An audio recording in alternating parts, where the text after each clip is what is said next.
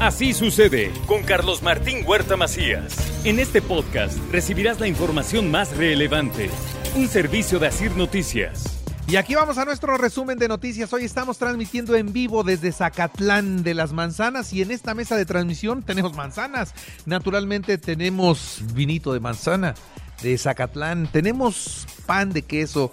Estamos en la sierra norte del estado de Puebla, generosa, generosa con su comida, gente amable.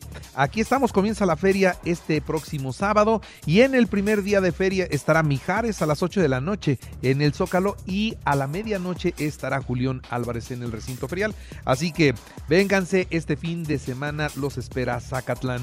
Y bueno, en las noticias se establecen los, las directrices para el pago de las cuotas escolares eh, voluntarias en todas las escuelas. Esto es lo que dice la Secretaría de Educación Pública. Y por cierto, se confirma que el ciclo escolar será presencial. Se descartan las clases en modalidad híbrida o a distancia. Pues vamos a iniciar un nuevo ciclo escolar ya sin esa, esa alternativa de o presencial o mixto o a distancia, no, es presencial, todo es presencial y no vamos a abrirlo en esa alternativa, no, ya venimos de funcionar así, tengamos claro esos tiempos.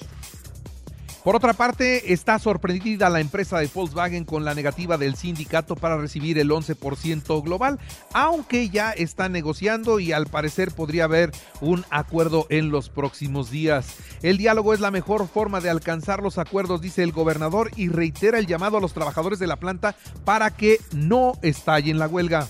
Nosotros exhortamos a los trabajadores a que tengan un pronto acuerdo. Respetamos el derecho de que esto se resuelva en consulta a la base. Eso es muy importante. Pero llamamos a los trabajadores a que puedan resolver este tema y fortalecer cada vez más su fuente de trabajo. Cuiden la fuente del trabajo. Son privilegiados los trabajadores de Volkswagen.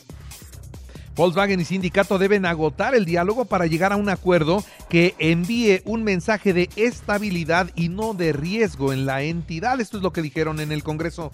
Yo creo que los invitaríamos nuevamente a que pues reflexionen, lleguen a otro acuerdo, intenten por otra vía pues poder eh, acordar y que le vaya bien a ellos como a la empresa. O yo creo que la empresa, pues del anuncio que ha hecho, de una inversión muy importante para Puebla, pues valdría la pena así generar un ambiente de, de mandar este, buenos mensajes. Y mire usted, por falta de componentes se suspende la producción de Tiguan hoy y mañana. Hoy y mañana para la línea de producción de Tiguan en Volkswagen. Esto es lo que se dio a conocer ayer. Por otra parte, no existen quejas formales sobre operativos de la Policía Municipal. Esto es lo que destaca el presidente municipal Eduardo Rivera. Si son necesarios. ¿Por qué? Porque nos han permitido detener a delincuentes importantes detener también a personas que tienen de manera ilegal portaciones de arma de fuego o en su caso estupefacientes, drogas en concreto. Y esto, pues a los delincuentes no los vamos a esperar en un café, tenemos que hacer operativos y algunos de estos operativos se hacen bajo ciertas estrategias de inteligencia.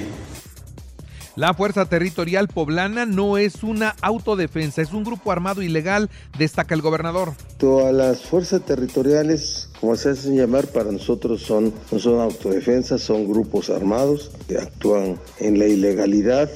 Aquí podríamos abrir un debate sobre este tema, pero no lo voy a hacer hoy y por falta de autorización medio ambiente. La Secretaría del Medio Ambiente clausuró las obras que emprendió el presidente municipal de Cuautlancingo cuando le quita un terreno de juego a la población y lo quiere convertir en un parque. Esto se lo impidió ya la Secretaría del Medio Ambiente. El presidente municipal de Cuautlancingo, la verdad, salió malo en serio, mal presidente municipal tienen en Cuautlancingo, prepotente, se mareó con el poder, un tipo ineficiente a todas luces. Los voceadores piden ser escuchados antes del retiro de las casetas de periódicos en el centro de Puebla. Eh, pide Eduardo Rivera a sus funcionarios mantenerse trabajando y no distraerse con temas político-electorales. En la Benemérita Universidad Autónoma de Puebla, la rectora Lilia Cedillo presidió el informe del Instituto de Ciencias de Gobierno y Desarrollo, quien presentó nuevas ofertas de posgrados. También le informo a todos ustedes que convoca a la Secretaría de Cultura a participar en el programa de salvaguardia de la elaboración de Talavera. Y del 12 al 14 de agosto, la misma Secretaría de Cultura exhibirá la riqueza cultural de las 32 regiones de Puebla allá en Los Pinos es donde se va a llevar a cabo este evento. Y 5 mil corredores para la primera carrera de la juventud. Esto será el 27 de agosto a las 8 de la noche saliendo desde el TEC de Monterrey. Queremos convocarles para que este 27 de agosto a las 8 pm se lleve a cabo esta carrera por la juventud. ¿En donde Aquí, en el Tecnológico de Monterrey. Se van a correr 5 kilómetros. La categoría va a ser libre, va a ser femenil y varonil y además también va a ser con una temática de neón. Al final va a haber un concierto. Y la presidenta municipal de San Pedro Cholula, Paola Angón, presentó ya la feria, la feria de ese municipio. Ya tendremos detalles que, pues, de lo que se tendrá para que todos acudan. Por, por otro lado, la Secretaría de Salud reportó dos nuevos casos sospechosos de viruela símica. Ya están en el INDRE para su confirmación. Ese caso que te comenté se descartó, pero hay dos nuevos sospechosos, los cuales la vez pasada tardan entre 24 y 48 horas en informarnos si son casos positivos. Este martes inició la jornada de vacunación en 115 municipios del interior para aplicar segundas dosis a los de 12 a 17 años de edad. En tema vacunación, informar que a partir de martes 9 del día de hoy al jueves 11 va a haber vacunación en 115 municipios para menores de 12 a 17 años. En los municipios, eh, algunos son Acateno, Chautla, Joney, Libres, Rafael Aragrajales, Teciutlán, Quicotepec, Sautla, entre otros. Habrá 122 módulos de aplicación. Y les actualizo los datos COVID, son 202 nuevos, un muerto, 86 hospitalizados, 8 se reportan graves. La curva de contagios está a la baja, esto es lo que reporta también la misma Secretaría. Que va a continuar el descenso de la ola o de la gráfica epidemiológica y creemos que para los primeros días de septiembre vamos a estar en el límite inferior de antes que iniciara esta quinta ola.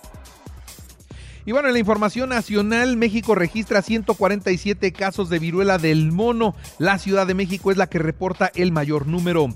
Buscan voluntarios para la prueba final de la vacuna patria contra el COVID. Aquí en México se está haciendo el esfuerzo de tener una vacuna propia, pero todavía no se consigue.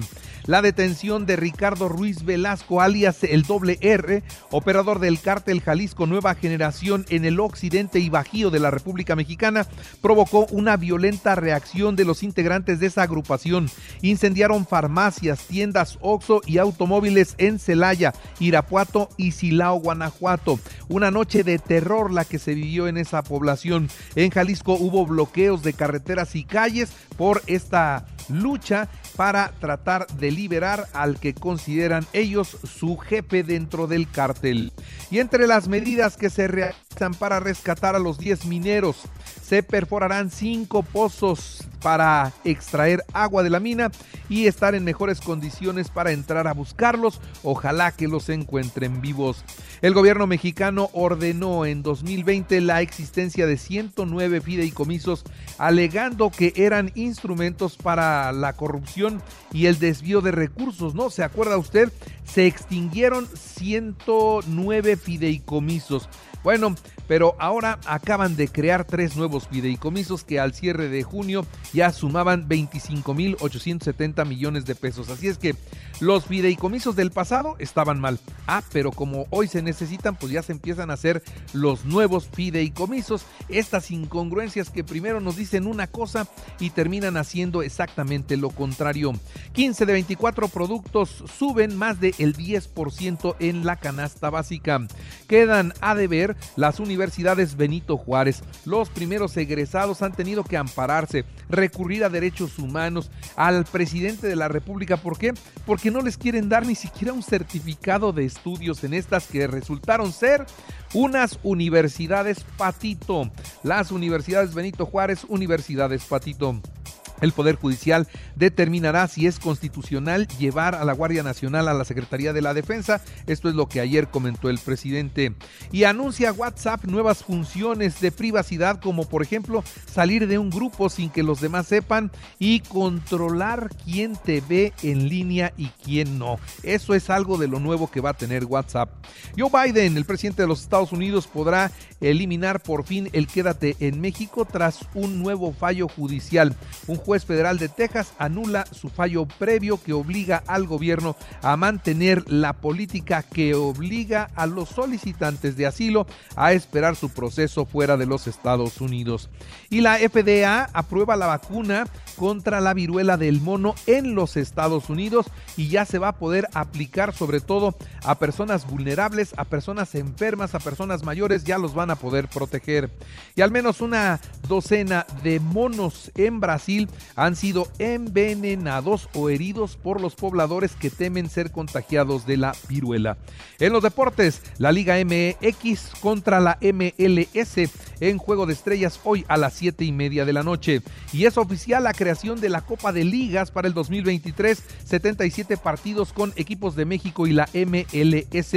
El Real Madrid frente al Frankfurt hoy a las 2 de la tarde en la Supercopa de Europa.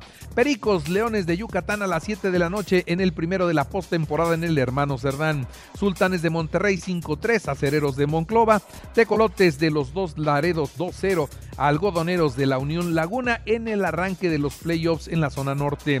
El mexicano José Urquiri logró su victoria 11 de la campaña Astro 7-5 a los Rangers de Texas, mientras que Julio Urias llegó a 12 triunfos los Dodgers 10 a 3 ante los mellizos de Minnesota. En el tenis se retira Serena Williams. Luego del abierto de los Estados Unidos se va Serena Williams. Y la FIFA adelantaría, escuche usted esto, la FIFA adelantaría un día la inauguración de la Copa del Mundo que se celebraría el 20 de noviembre con el partido Qatar-Ecuador. ¿Por qué?